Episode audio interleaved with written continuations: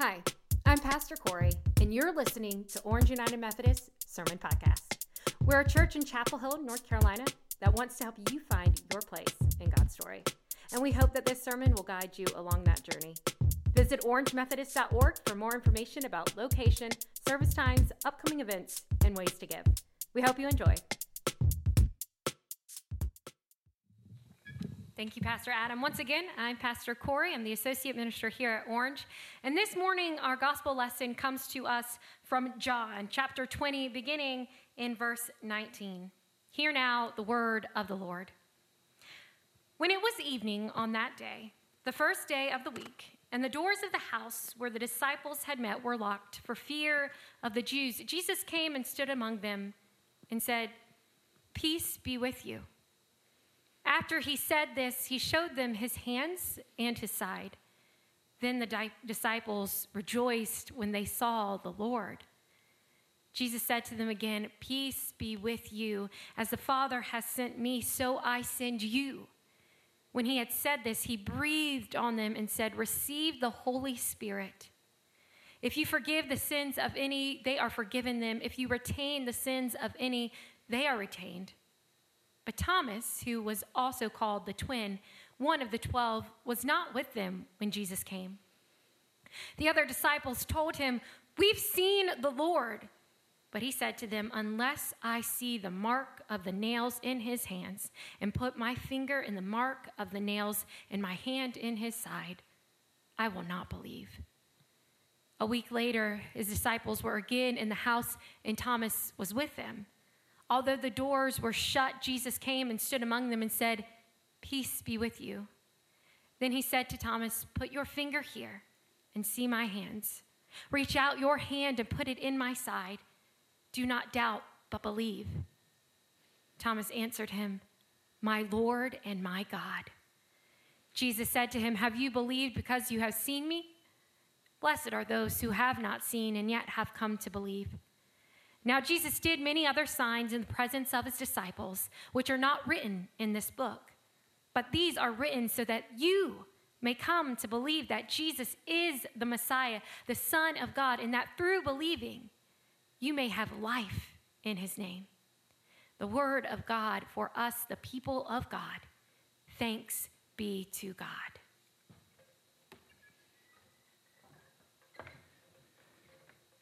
Good morning, church. It is so good to see you here this morning and to be back in this place. My name is Brad Inman, and I'm the Associate Pastor of Youth and Congregational Life here at Orange. And the first thing I wanted to do this morning is say, He is risen. He is risen indeed. Yeah.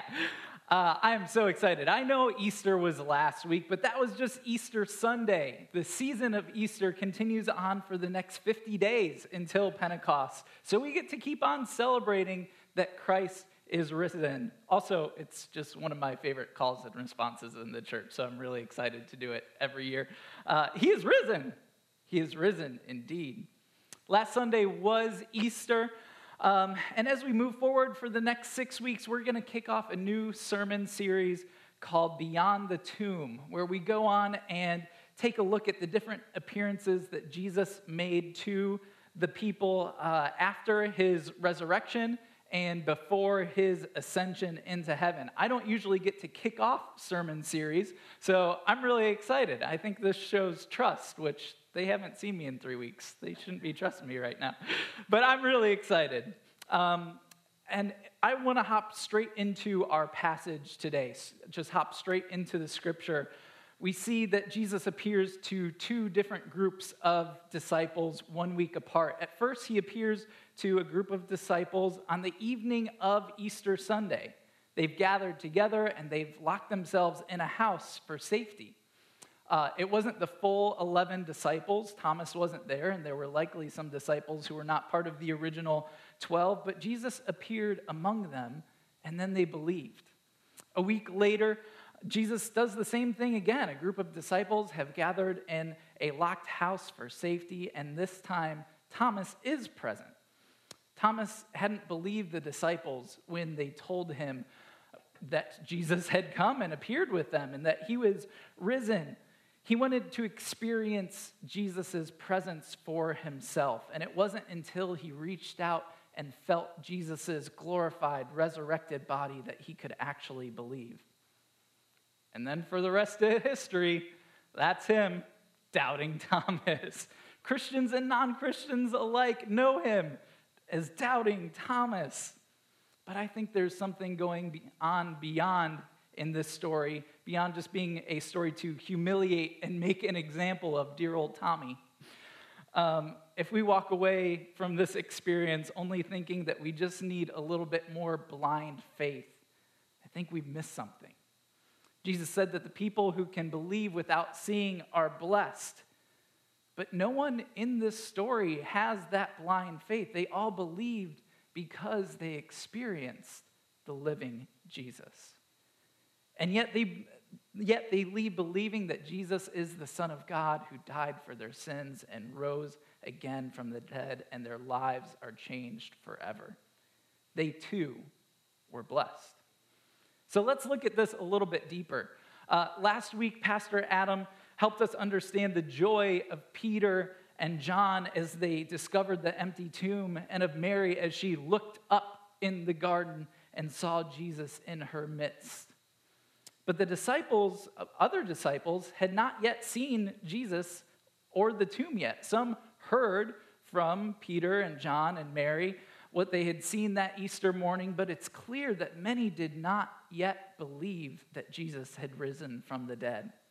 And so Adam also did a great job last week of helping us feel the despair of Good Friday and Holy Saturday. And for many of the disciples, that despair and confusion went well into Easter evening, and probably some even for weeks beyond that before they actually saw Jesus and believed the good news of the resurrection. For many in these group of disciples gathered in the house, Jesus was still dead. They hadn't understood his predictions of his own resurrection, and their worlds had been turned upside down. They were still processing their new reality. And as we all well know now, it takes time to process new realities. So here we have that first group of disciples. They're gathered together in a home, hiding. They're scared for their lives. They're dejected. They're trying to process, still trying to make sense of what all has happened. They're anxious about the future. They're whispers of hope, but enough to truly believe? They've seen Jesus do some incredible things, but rising from the dead after three days, I mean, even for Jesus, that's asking a lot. Would you be so quick to believe? I don't think I would. I'd, I'd want to protect myself and make sure before I gave myself permission to hope. One of my favorite movies of all time is The Shawshank Redemption. It's a movie about a man named Andy who is sentenced to prison for life for killing his wife, though he maintains his innocence. In prison, Andy forms a friendship with another man named Red, and their friendship becomes an incredible thing. Um, after several years in prison, Red has been rejected for parole again, and he meets with his friend Andy, and Andy tells him to keep up hope. But Red responds sternly and he says, Let me tell you something, my friend. Hope is a dangerous thing. Hope can drive a man insane. Sorry, I know I'm no Morgan Freeman. That wasn't the best reading of those lines. Uh, but Red's point is this that hope can be a light in the darkness, but misplaced hope can be even more devastating than no hope at all.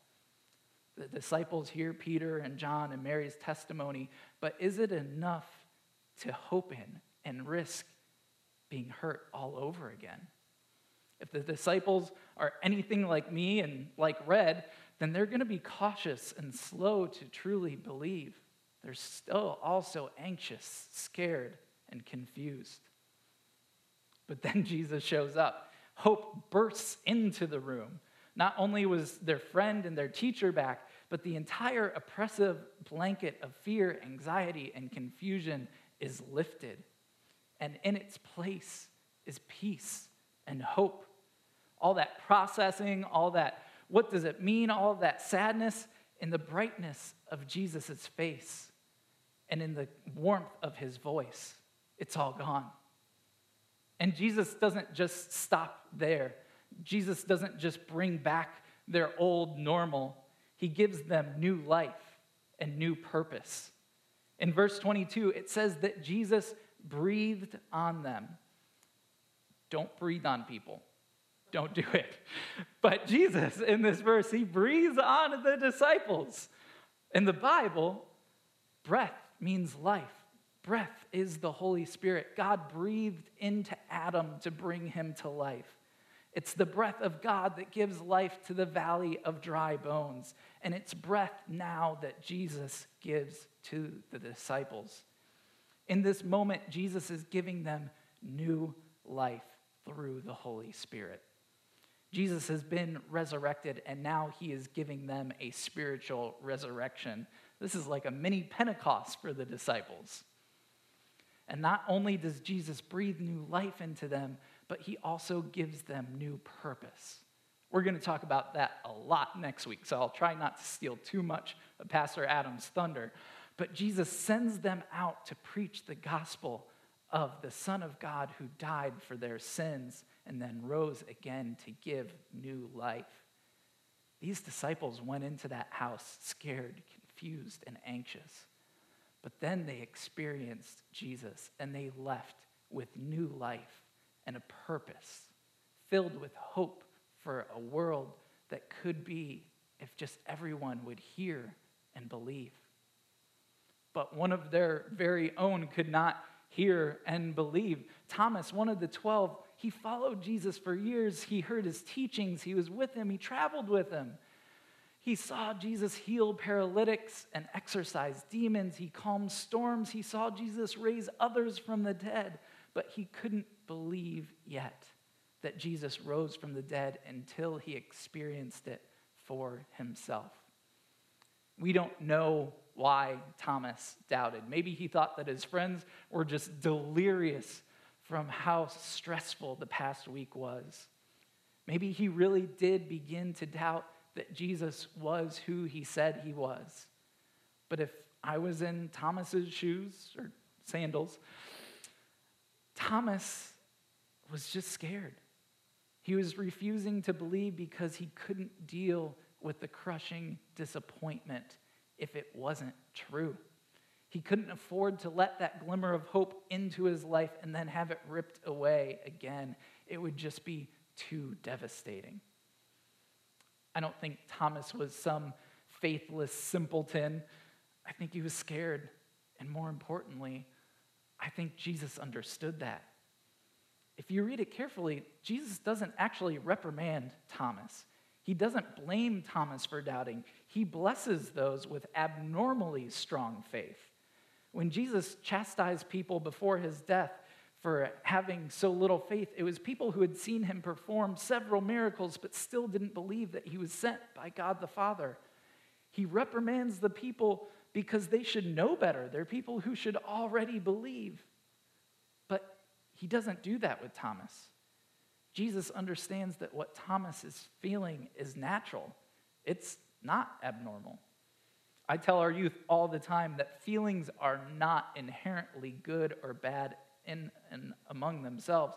It's just part of being human. And Jesus was human. He was God too. That's another sermon.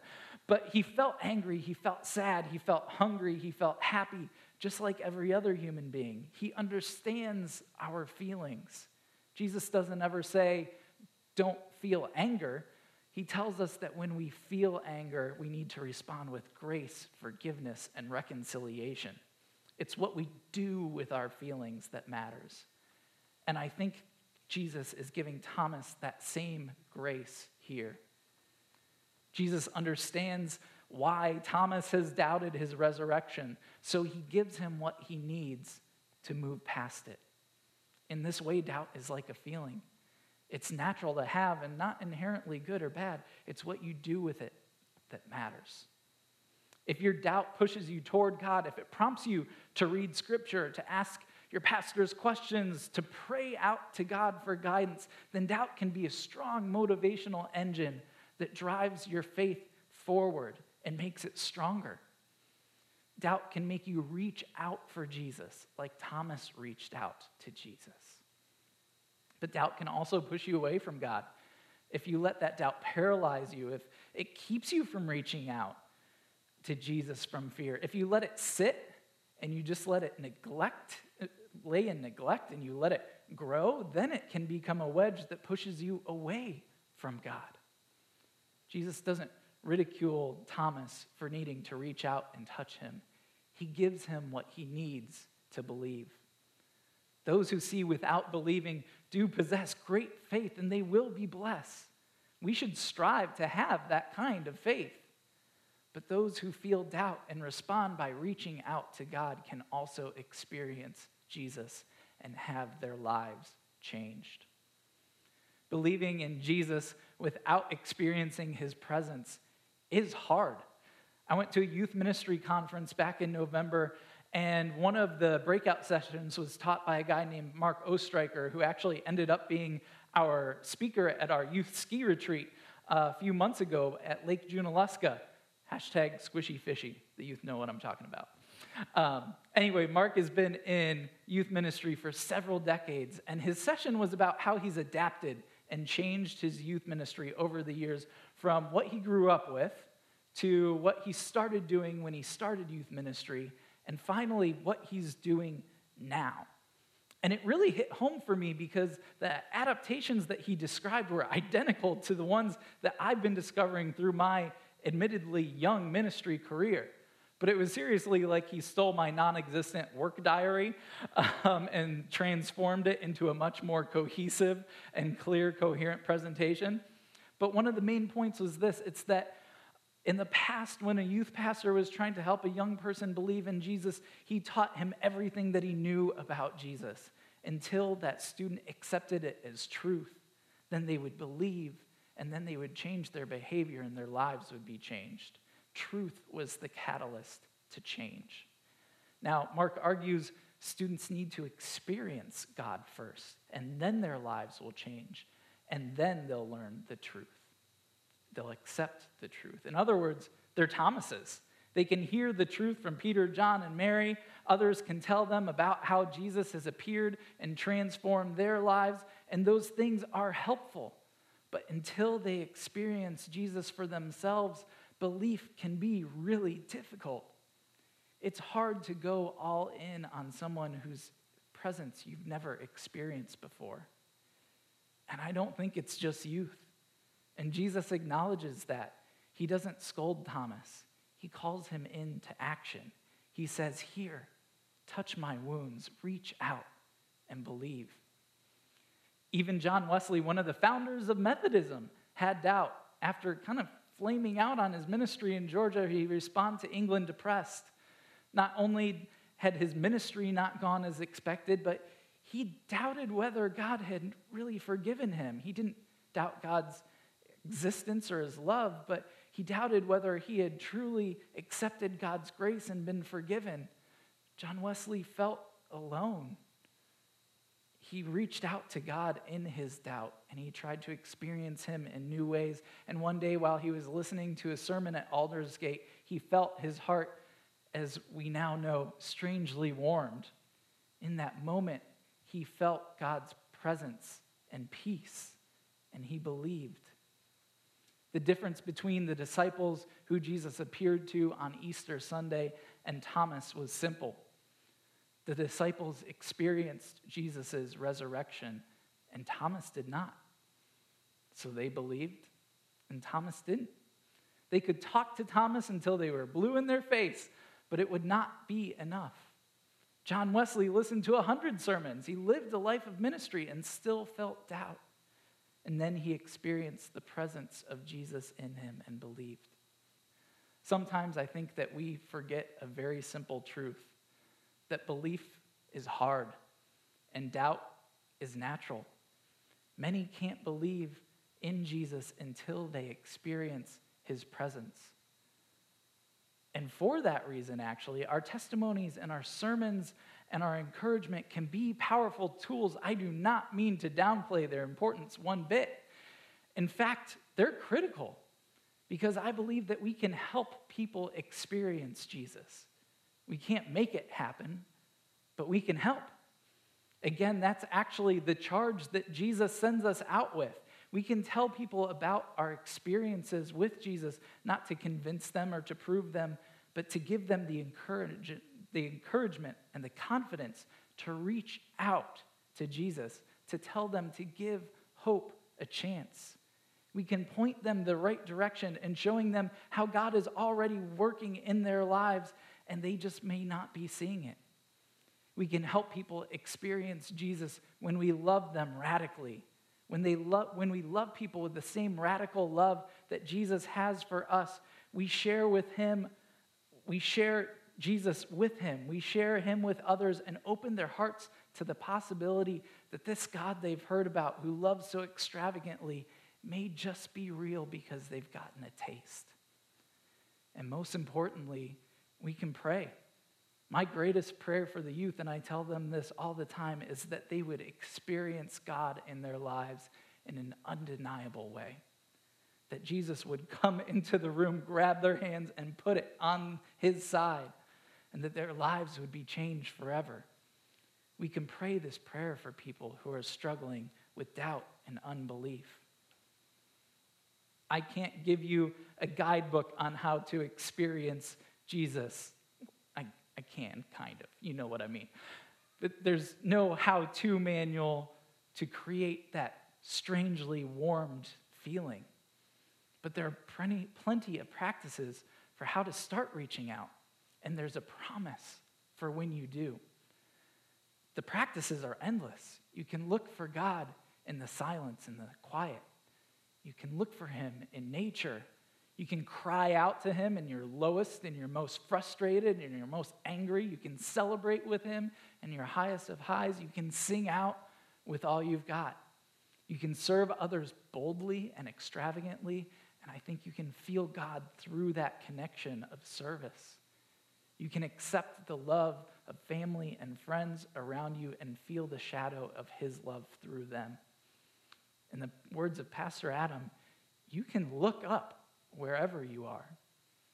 And God's promise is this in Matthew 7, verses 7 and 8 Ask and it will be given to you, seek and you will find, knock and the door will be opened to you. For anyone who asks receives, the one who seeks finds, and the one who knocks, the door will be opened. If you look up, you'll find him. Maybe not right away, and maybe not in the way that you expect him to show up or even want him to show up. But if you reach out your hand in faith, he will be there. This story isn't about Thomas being a bad disciple. It's a story that shows us what happens when people experience the risen Jesus. Lives are changed. Despair, anxiety, and fear flee, and hope, peace, and courage take their place. The story tells us that believing isn't easy, and accepting hope can be terrifying. We don't all have the faith to believe without seeing, but we can look up. We can reach out, and Jesus says that He will be there for us. And when we experience Him, our lives will be changed. God will fill us with that breath of new life and of purpose. We were locked in a house, scared, anxious, and afraid. And after experience Jesus, we leave changed forever with purpose of helping others experience God's presence. If you haven't yet experienced Jesus in a way that has changed you, don't let doubt keep you from continuing to reach out.